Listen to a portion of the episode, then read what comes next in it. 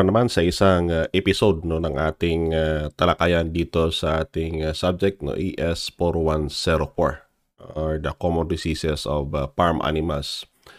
So we'll be discussing about the uh, etiology or what they call the commonly known as what they call the causes of uh, diseases. So may dalawang uh, uh, major consideration dito no, when it comes to etiology or cause of diseases. First is what they call the exciting cause and the other one is what they call the uh, predisposing uh, causes. But uh, we'll be limiting only on the uh, exciting cause. Uh, this is one of the one that provokes no, the disease condition. Ibig sabihin na these are the one that uh, is responsible no, for uh, manifesting uh, certain disease na, na kung saan. Kasi ang sakit kasi na mayroong uh, tawag dito. No? May mga uh, tinitingnan natin dito is that the on how the animal express no, the presence of certain infection. And uh, dito, no, makilala natin kung ano ba talaga yung mga siya mismo ang tawag dito is yung uh, pasimuno no, ng uh, sakit. Now, uh, it can be divided into uh, for the exciting cause. Uh, it can be divided into uh, apat. No, we have what they call the uh, living organism as first, and then uh, we have the mechanical agents, and then irregularity of uh, food in water and uh, chemical uh, causes. So these are what they call the uh, subcategory under what they call the exciting cause. Uh, so the presence of infection. No, it does not really imply that uh, it is due to microorganism, but there are some infection na kung saan uh, hindi naman sa dulot no, ng uh, uh, mga mikrobyo. Actually, kung tingnan natin ang sakit ng hayop, uh, only 20% of uh, microorganism no, can be considered as uh, pathogens So, ibig sabihin ng pathogens, these are the microbes that can cause uh, diseases. On the other hand, 80% of it are considered to be industrial or beneficial in uh, nature. Yung kung bakit that uh, if you're using concoctions, na uh, those are what they call the presence of what they call the uh, beneficial microorganism because they tended to help no the animal no when it comes sa pag uh, lunok pag nalunok nila yon no uh, the the ingested as kind of uh, microorganism. However yung 20% na yan no ito dapat nating bantayan because uh, they can even uh, cause no uh, losses no, in the farm. That is why that uh, they can be categorized as uh, disease of uh, economic importance. No, na kung saan, once their presence no, is there, ang posible na, na mangyari is that na nakapati yung kapital natin maubos. So that is why that uh, we should be careful enough no in this uh, uh, kind of infection. However, no uh, under the category 1 no on the exciting cause of disease you have what they call the uh, living organism. Ibig sabihin ng living organism na uh, ito yung mga organismo na buhay. Or buhay. Kaya lang ito is what they call the microorganisms. No, microorganism even uh, this means that uh, they can only be detected no on uh, under microscope And we have also the macroorganism that can be seen by the naked eye. What are the common example of uh, the macroorganisms? No? Like for example, the uh, pongos. No? Uh, kung maalala nyo, the largest flower found in Antique, no? that is what they call the Raplesia, is also a form of uh, pongos. And even the mushroom that we are eating is also a form of uh, pongos and they're categorized as macro because they can be seen by the naked eye. However, the microorganism, no, you need what they call the aid of the microscope in order for you to observe kung ano ba talaga ang uh, nature nitong klaseng uh, mikrobyo. Under this uh, category, no, may apat tayo dito na category. No, we have what they call the viruses, bacterias, fungi, and uh, the parasites. No, ito yung apat na usually no, can be detected among infected animals. Now, pag sinabi nating virus, no, under the living organism of the exciting cause of disease, they are considered to be the smallest microorganism. Ibig sabihin that you need what they call the high power microscope and even they're using what they call the electron microscopy na kung saan yung level of magnification can even reach up to the million times magnification. Kasi with the ordinary microscope, you cannot observe uh, the presence of what they call the uh, virus. Ang virus kasi, no, ang isa dito sa nakita natin is that uh, uh, ito kasi ang klase na mikrobyo that uh, if they are not on their host, na uh, tingin mo patay sila, but when they are in their host and the climate or the situation or the condition will favor na they will manifest na for their presence. Ang isa dito sa common example natin is that what they call the uh, Newcastle disease. Ang Newcastle disease uh, lalo na po ang mga practices ng ating farmers. Newcastle disease is infecting uh, poultry no, animals. Ang Newcastle disease, oh, uh, gaya din ng COVID-19, na kung saan if you were able, if the animal were able to survive after the infection, that animal or that bird or that chicken or that poultry will express or will develop what they call the um, immunity. Ano ibig sabihin? Is that this animal or this bird, no, kahit ilang beses pa daanan ng Newcastle disease yan, it will tend to survive. Kaya lang ang isa sa magiging problema natin is that this kind of chicken, possibly they can pass on uh, their immunity to their offspring. However, ang nangyayari minsan is that na in that area, if the climatic condition will favor, ang Newcastle disease kasi yung pag-favor niya is usually on the time when there is what they call the change uh, of uh, climatic condition. On the onset of dry season and on the onset of uh, rainy season that is under normal circumstances the chicken or the poultry that are able to develop the immunity will become the source of what they call the infection. Bakit? Because the virus is living within the cell. Ang virus kasi, uh, tumitira yan within the animal cells. They have the nucleus So, but ang problema natin, wala silang cytoplasm. So, what they did is that they're invading the cytoplasm of the cell and they're the one commanding na for the cell as to what to develop.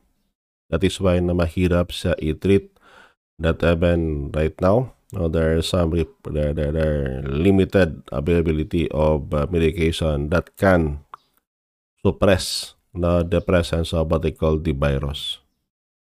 What is being done is that na yung iba, they try to develop what they call the uh, a uh, kind of medication that will only boost what they call the immune system to resist the presence of this microorganism. So what happened is that na pag once na ang cell uh, will be invaded by this kind of microorganism, they will be the one commanding that cell to the point that they try to replicate themselves and expressing something about their presence. Yung kung bakit that almost 60% of the animal diseases or outbreaks no, in animals and even humans are caused by this kind of microorganism. So one way and how the virus can be they could not be treated but they can be prevented is through the use of what they call the vaccines. And there are a lot of vaccines no, against virus, viral infection among animals. And we'll be discussing it when we reach the time uh, na kung saan we'll be discussing specific on animal diseases for that kind of disease. So, ganyan ang nature ng uh, virus.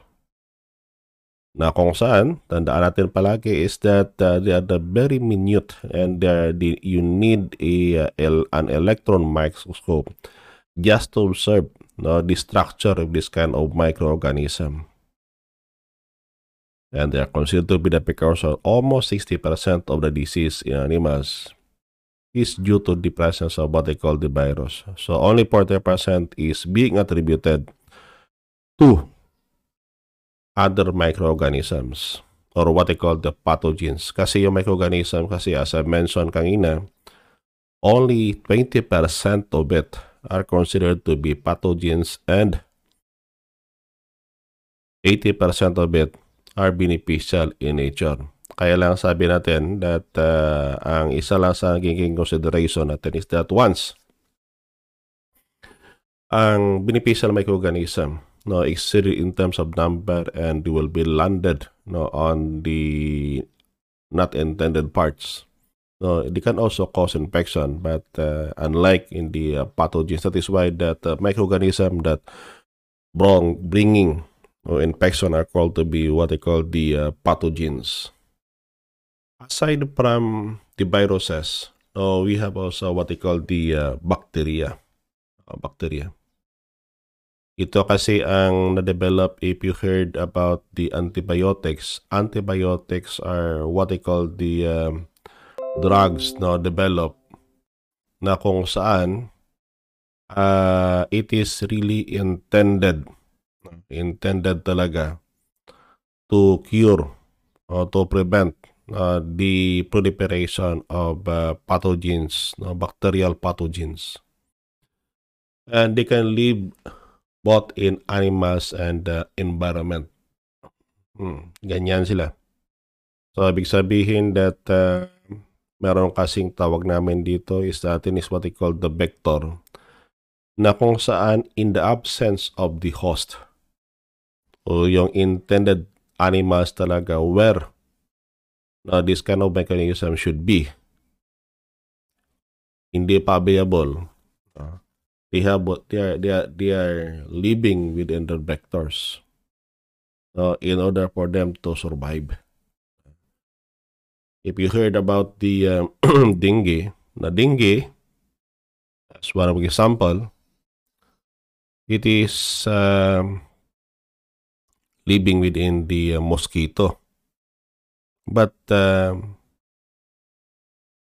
the mosquito, where this kind of pathogens can be observed, hindi sa naman nag-express. But once the mosquito bite human, doon mo na makikita ang manifestation dengue among humans. So, ibig sabihin, the vector serve as temporary host but will not be affected na by that presence of pathogens in only the host na, na kung saan no, talagang intended the host will be no, expressing the or manifest the presence of infection.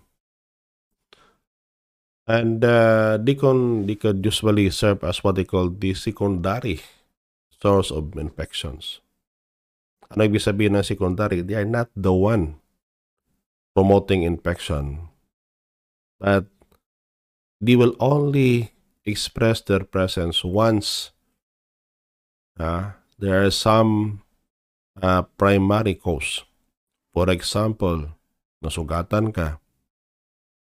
Pag nasugatan ka, open wound siya, tapos hindi mo na cure and uh, without administering any prophylactic medication, either it is a uh, chemical base or a plant base ang mangyari dyan, the open wound will serve as an entrance for infection. If you heard uh, about uh, tetanus, this is caused by Clostridium tetani. Di tetanus, no, pag walang opening yung katawan mo that it could not enter, wala man problema. However, pag may sugat ka, uh, brought about by uh, sharp objects or pointed objects and then nakapasok yung Clostridium tetani no tetanus will be will express. Parang ganon. That is what they call the uh, secondary.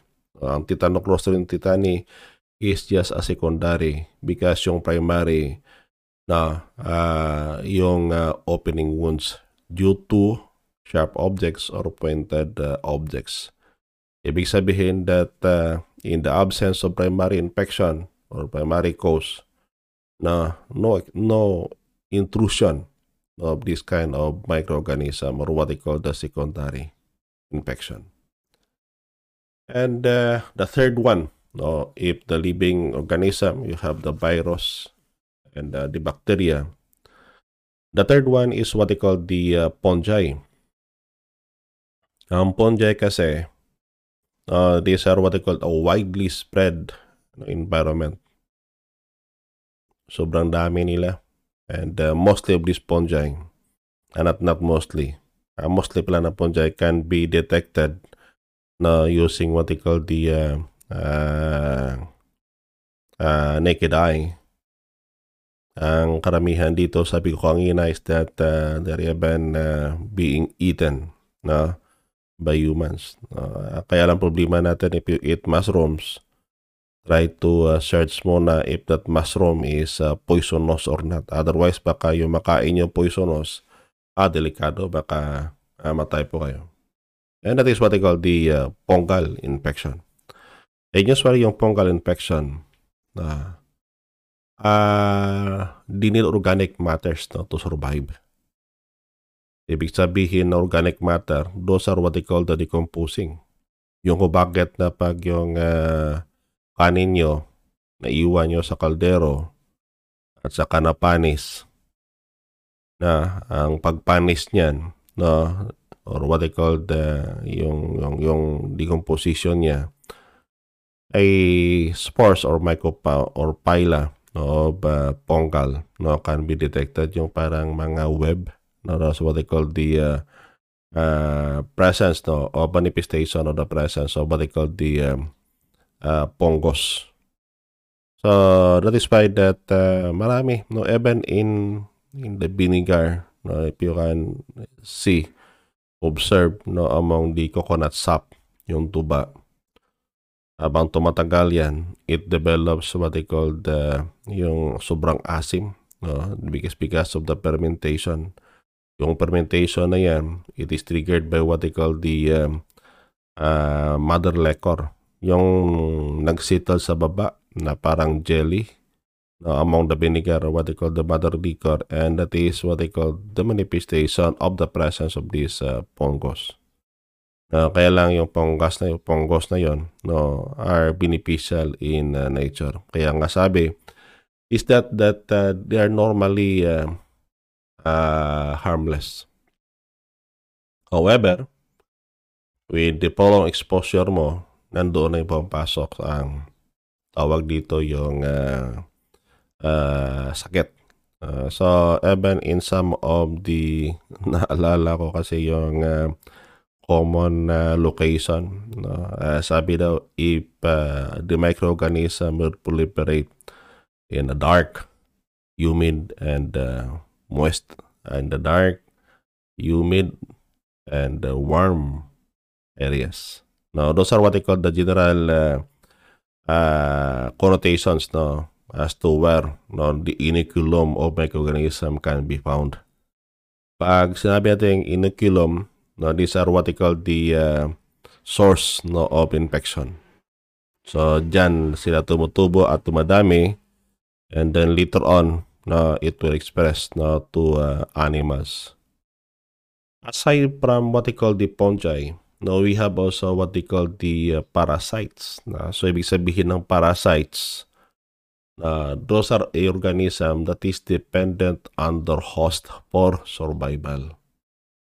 Ibig sabihin that uh, yung pagkain nila is dependent on their host.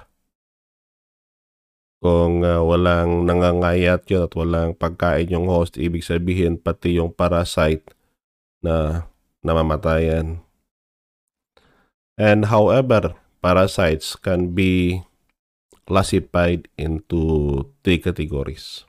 Uh, for some, dalawa lang. But for some is what they call the uh, tatlo. Uh, sa dalawa, maybe baka mag uh, lit, malito kayo. Yung dalawang classification of parasite, you have what they call the internal and the external parasites.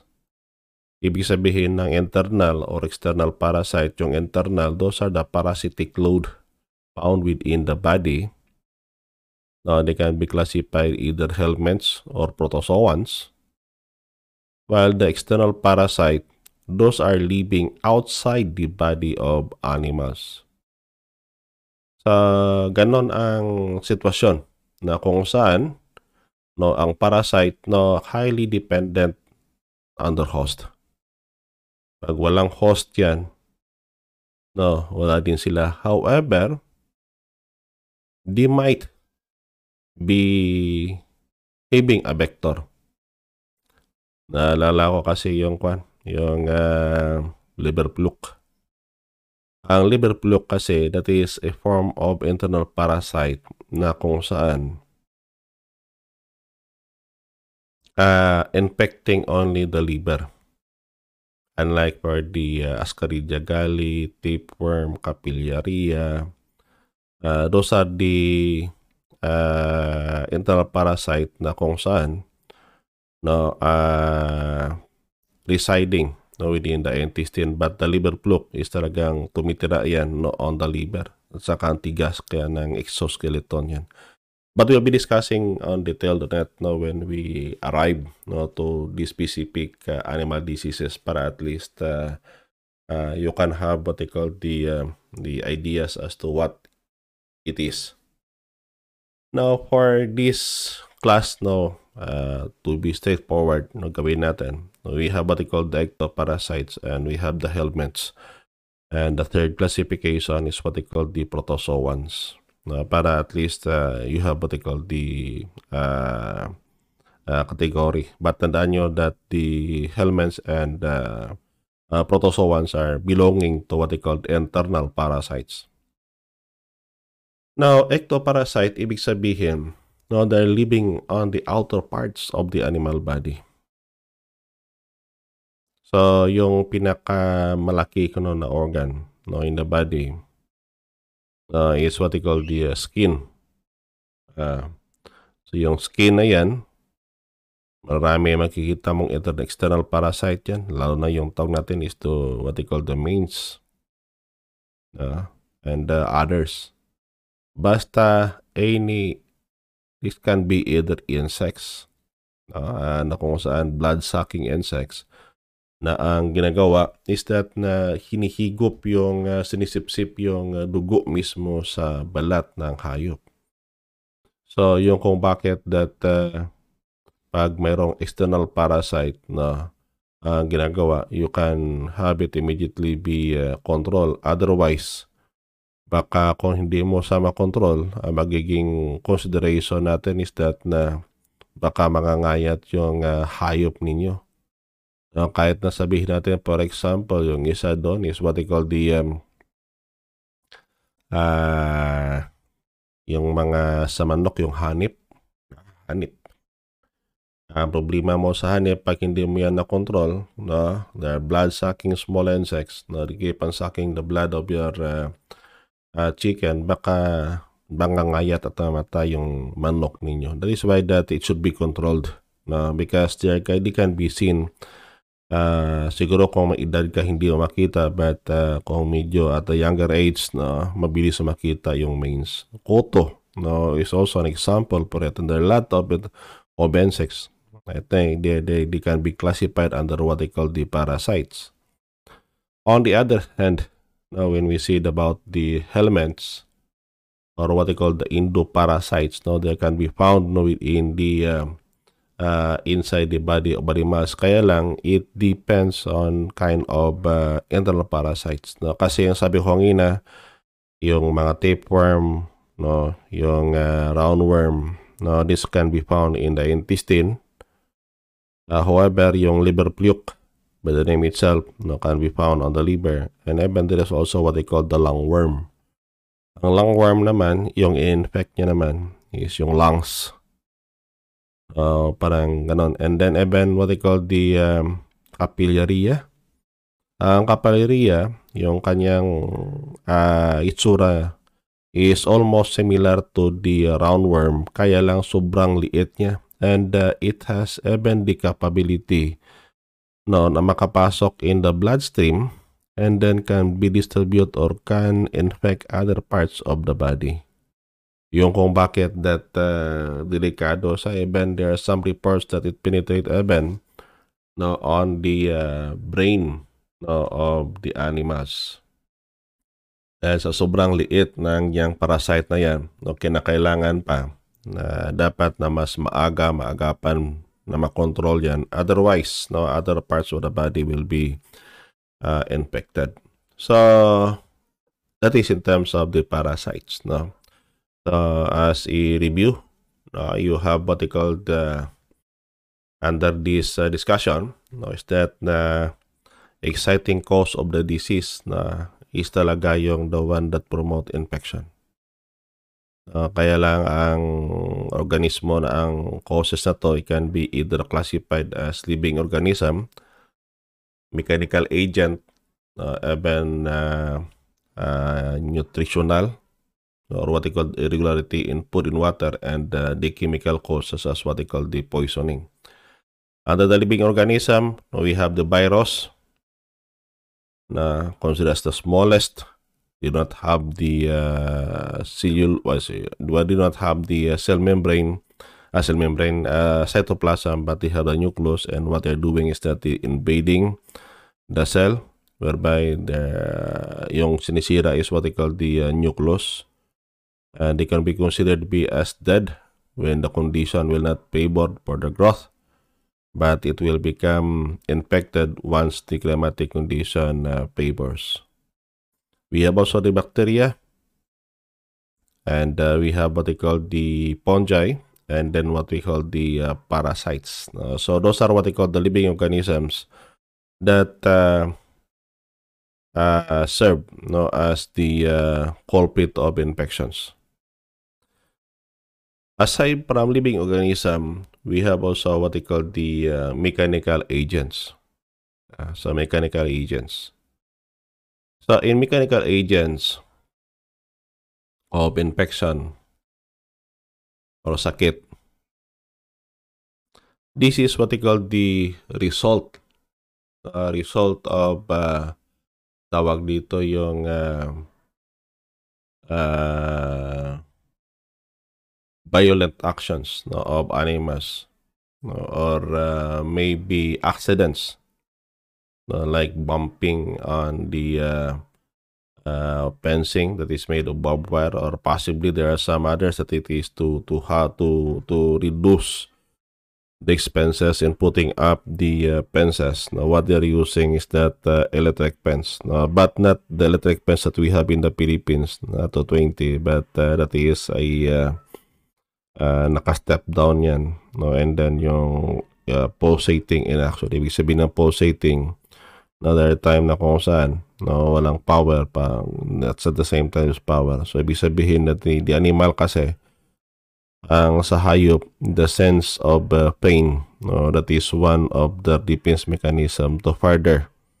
no, reduce the possible harm that could be experienced by animals now in these uh, mechanical agents na mechanical agents na mga uh, precursors ng sakit.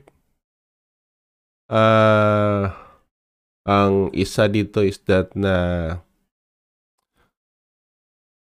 kasi pag yung for example ang hayop no mga baka no being raised on the ranch or maybe the small ruminants like uh, goat and uh, sheep panilagaan mo yan sa lugar na madalang makakita ng tao yan once they detected the presence no, uh, of uh, unfamiliar people, usually they are reacting on it. Naalala ko kasi yung manok, the native chicken that we have in Leon din, na kung saan pag marami ang bisita na hindi niya kilala, we are being stressful na kung saan lipad sila ng lipad no, para tatakot. That is why that uh, it may even affect what they call the productivity level. Same also in large animal or livestock that seldom uh, uh, observe no seldom that they can uh, makakita ng tao within that area. So ibig sabihin that the way and how they react uh, minsan no, pag uh, tumakbo yung tumalon na to the point that uh, kahit na okay lang kung matalunan niya, mababa lang yung bangin. However, pag uh, very steep ang condition, mataas pa, baka mamatay dyan. So that's why that the mechanical injury no, due to accidents can be considered. And even there are some infection na kung saan if you're using what they call the uh, sirens. Uh, if you're planning to inject a certain medication in animals, pag na-miscalculate mo kung saan dapat iturok yung karayom, can also be another example of this kind of uh, agent. So that is why that uh, it is not only the microorganism that can cause death, but even mechanical can be the reason uh, of the death of the animals or what they call the infections. E pag nakatusok yan ng kwan, ng uh, tawag dito ng uh, uh, uh, protruding nails no, on the ground. Kasi hindi mo natapon ng maayos yung uh, nail na yan. So, what do you think will happen? E pag yung area of the presence of this uh, Clostridium tetani, e baka matitanos yung uh, tawag dito yung uh, hayop ninyo That is why that even and how we handle the farm.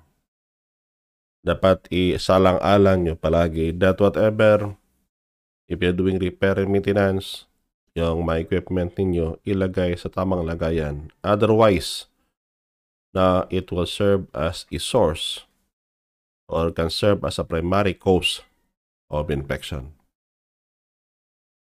Uh, even what they call the nutrition irregularity and food and water. Alam nyo kasi yung uh, pagkain in fasting, uh, uh, you can survive even up to 40 days or even 50 days na without eating food. Kaya lang problema natin is that na pag hindi kayo kumain, yung laman nyo, yung muscle nyo, kino-convert yan sa pagkain ng katawan nyo. That is why you can survive. However, nangangayat kayo kung sobrang taba mo naman, it is because of the deposition of extra nutrient or food that you had ingested. So, ganon ang sitwasyon that uh, you can survive na without eating.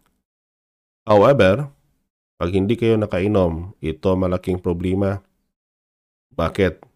Even as 24 hours baka blurred na yung paningin nyo. Same also with animals. Same also with animals. Ah, uh, yung manok, they can withstand even with 24 hours na hindi makainom ng tubig. But for some other animals na mahirapan na pag walang tubig yan. So that is why that water is very critical. Ang sa bahagi na to, it may refer to what they call the nutritional or some other literature. They're claiming it was nutritional in nature. Ang irregularity kasi ng pagkain na, na binibigay natin in terms of the quantity and even in terms of the quality. If the requirement of the animal, for example, no, is about 100 grams per day, tapos pinigyan mo na ng 50 grams, ano kaya mangyari? Mangangayat yan because ang pagkain kasi or patuka yan kasi no, that is very critical to animal to maintain the body. Yung kung bakit that pagkulang sa but enough to maintain for animal to survive, ibig sabihin yung productivity nila bababa because what is being ingested in their body is just enough para to maintain their daily requirement for nutrients. Whatever exceeds on the maintenance that is being used for what they call the reproduction. Sa ganon ang nangyari. And the water ang isa sa mga na-observe namin on in Leon Farm no, sa manok. No, pasensya because uh, we specializing kasi sa manok. Uh, size by itself. Size by itself. Tandaan natin that uh, large percentage of the part of the egg is made up of water. That is almost 80 to 90%. Now, ang tubig pag uh, kulang yan. Ang mangyari dyan is that na yung itlog lumiliit. Same even in same even in other animals, especially when they're on the growing stage. Yung kung bakit na there are some that can observe na sabihin yung kambing ko parang hindi ata tumataba, eh baka yung tubig kulang mismo. Yung kung bakit that uh, water can be very critical.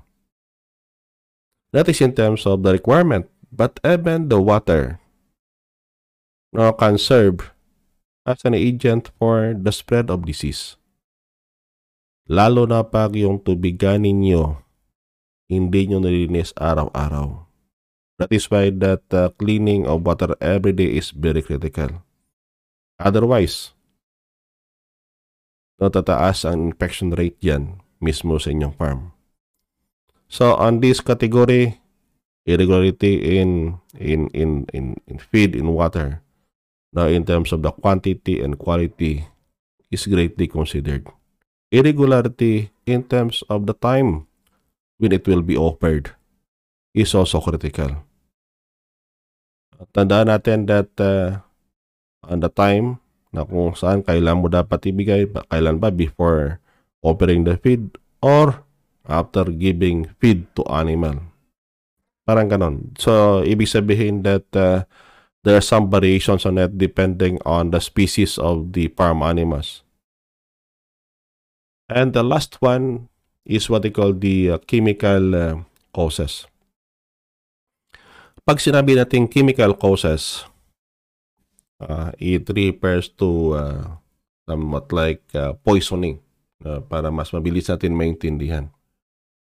So, ang poisoning kaya nga no, it can be due to giving of uh, expired or panis na pagkain among animals. Siguro mas familiar kayo with the tirang pagkain na binibigay para sa mga baboy.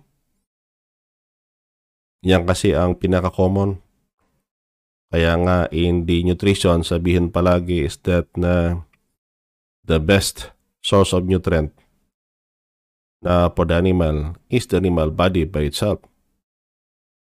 Yun kung bakit that uh, yung katawan no is very critical. Kaya lang ang nangyayari is that na pag gumawa kayo ng tirang pagkain sa mga bahay-bahay dyan, and then what they call, there is what they call the presence of soup residue.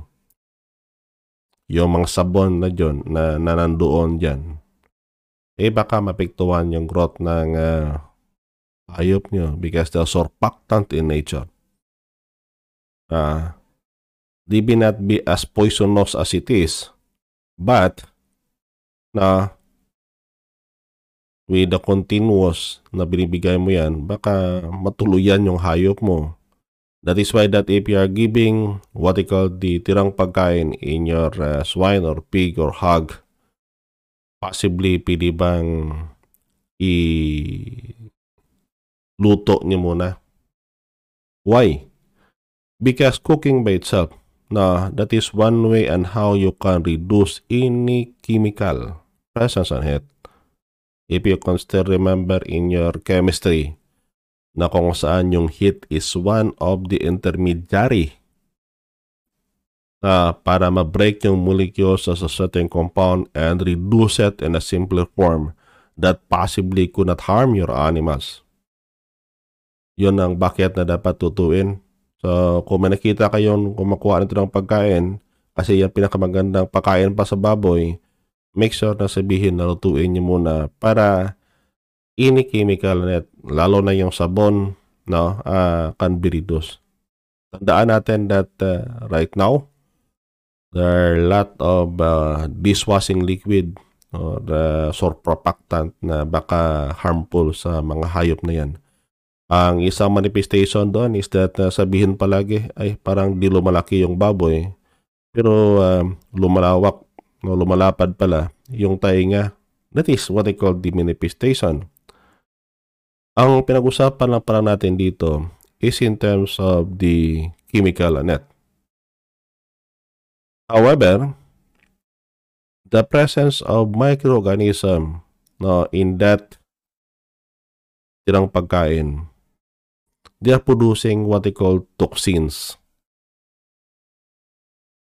Ang toxin kasi, for example, the salmonella, they are producing toxin that would can affect sa hayop and will lead on what, what to a sickness called what they call the botulism.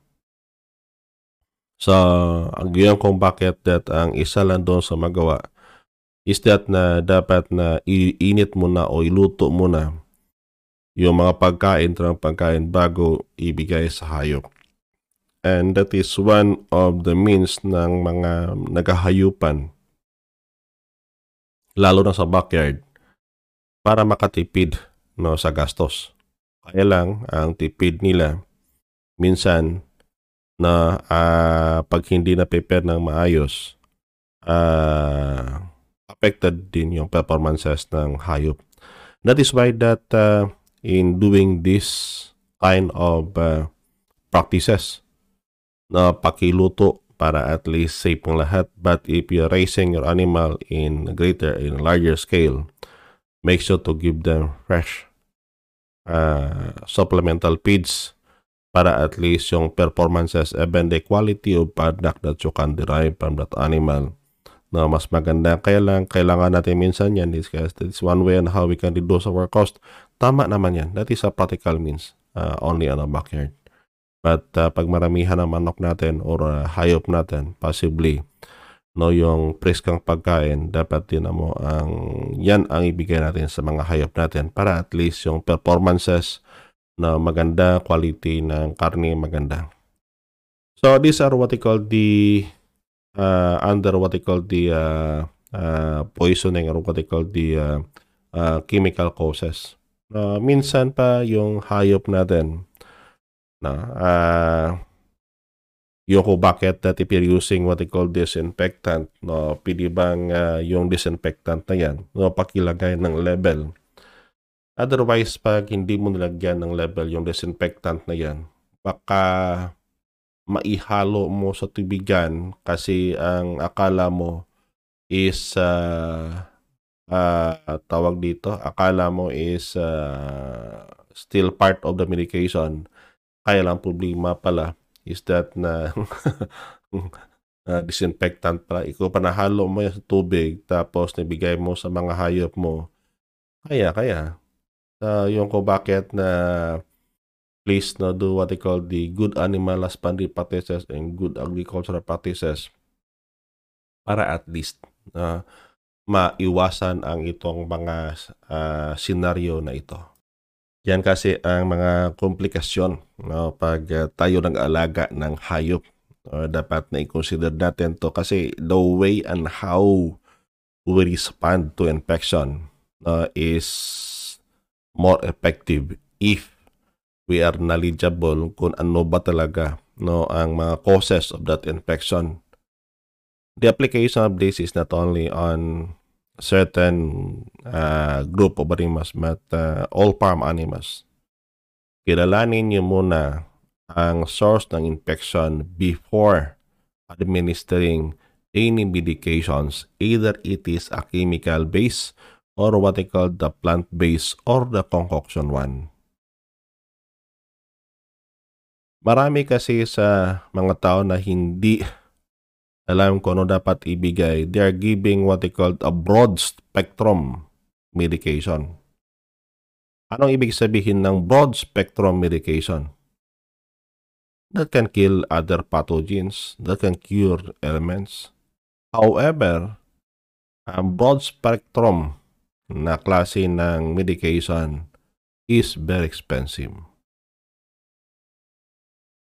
In the event that you know, you knew the disease, mas maganda if you can give them, the infected animals, with specific medication kasi yung specific medication na yan na potent na mura pa. Kaya lang, ang limitation ng that kind of medication is only specific for that organism.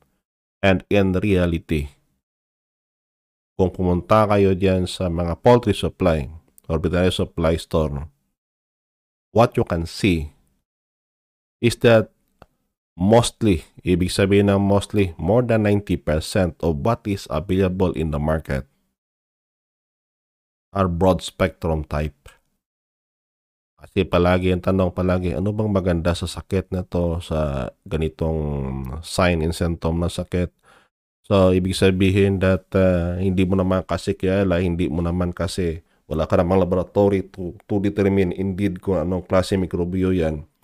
So, it will resort result into what they call the offering uh, of uh, broad spectrum type of uh, medication. So, but at least kung may idea ka na, as what I mentioned in this uh, topic, it can be of great help uh, sa inyo no lalo na pag uh, later on you can have it being countered in the in the field what is being given here is just a preliminary information para sa mga specific na mga sakit later on as we go along with the discussion uh, on the uh, common diseases of farm animals. So this is more of what they call the causes and uh, we are only discussing right now is what they call the exciting cause of the disease uh, more of the information na can be seen uh, dyan in the information that we have posted specific on this link on this topic. So you can click no, on those uh, uh, references, no, online references that I posted in the canvas para at least makita nyo and you can read more about it. And uh, possibly not possibly but uh, any additional information na makikita nyo, kindly write it na on your what they called class notebook. Uh, the notebook that we have no, in this uh, class na uh, meron kasi dyan na bahagi na kung saan no, you can have it na pwede nyo makita on the class no, yung uh, sa inyo dyan. Uh, kagandahan kasi nito is that na you can have it no na mas uh, uh, it was uh, like a notebook on your side. So, kung makita nyo dyan, you have what they call the handouts, class notes. So, ibig sabihin that yung mga handouts dyan, uh, additional information that you can write on that handouts uh, and corresponding with pictures related to this topic na uh, is greatly appreciated. So meaning additional points will be given to those that can write or that uh, can do what they call further readings on the topic and have it be written in your handouts or in your uh, class notes. So I will be checking that on your class notes para at least na uh, makita ko if uh, how many of you is really working on it no for more additional information. So parang ganon ang ating gawin and uh, hoping that uh, makatulong to sa inyo.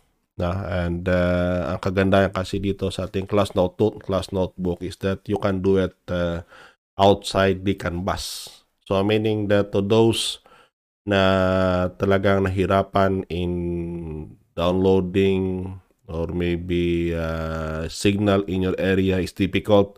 No you can download the podcast and the webcast that we are doing para at least no uh, may point of reference kayo. But uh, make sure to have your activity or what you are doing be emailed to me and proper documented no. But the email should be done no within our Canvas uh, platform so para at least makikita ko ang uh, ginagawa nyo dyan no, in your uh, respective uh, uh, location. And uh, make sure that uh, the information uh, to the even to our laboratory activities no i-ipit in na natin dito yung mga laboratory activities ninyo. So meaning that uh, if we're going to back here in our uh, syllabi. So dito pa lang tayo no on the etiology no, or causes of diseases no, due to exciting cause. No, yeah, we already discussed living organism, mechanical agents, and irregularity in food water, and what they call the chemical causes as, as what they call the uh, poison. We'll be discussing it more on detail, no, the next uh, part, no, in terms of what they call the predisposing causes. But in this discussion, no, it is only limited on the exciting cause no, under what we call the etiology or cause of disease.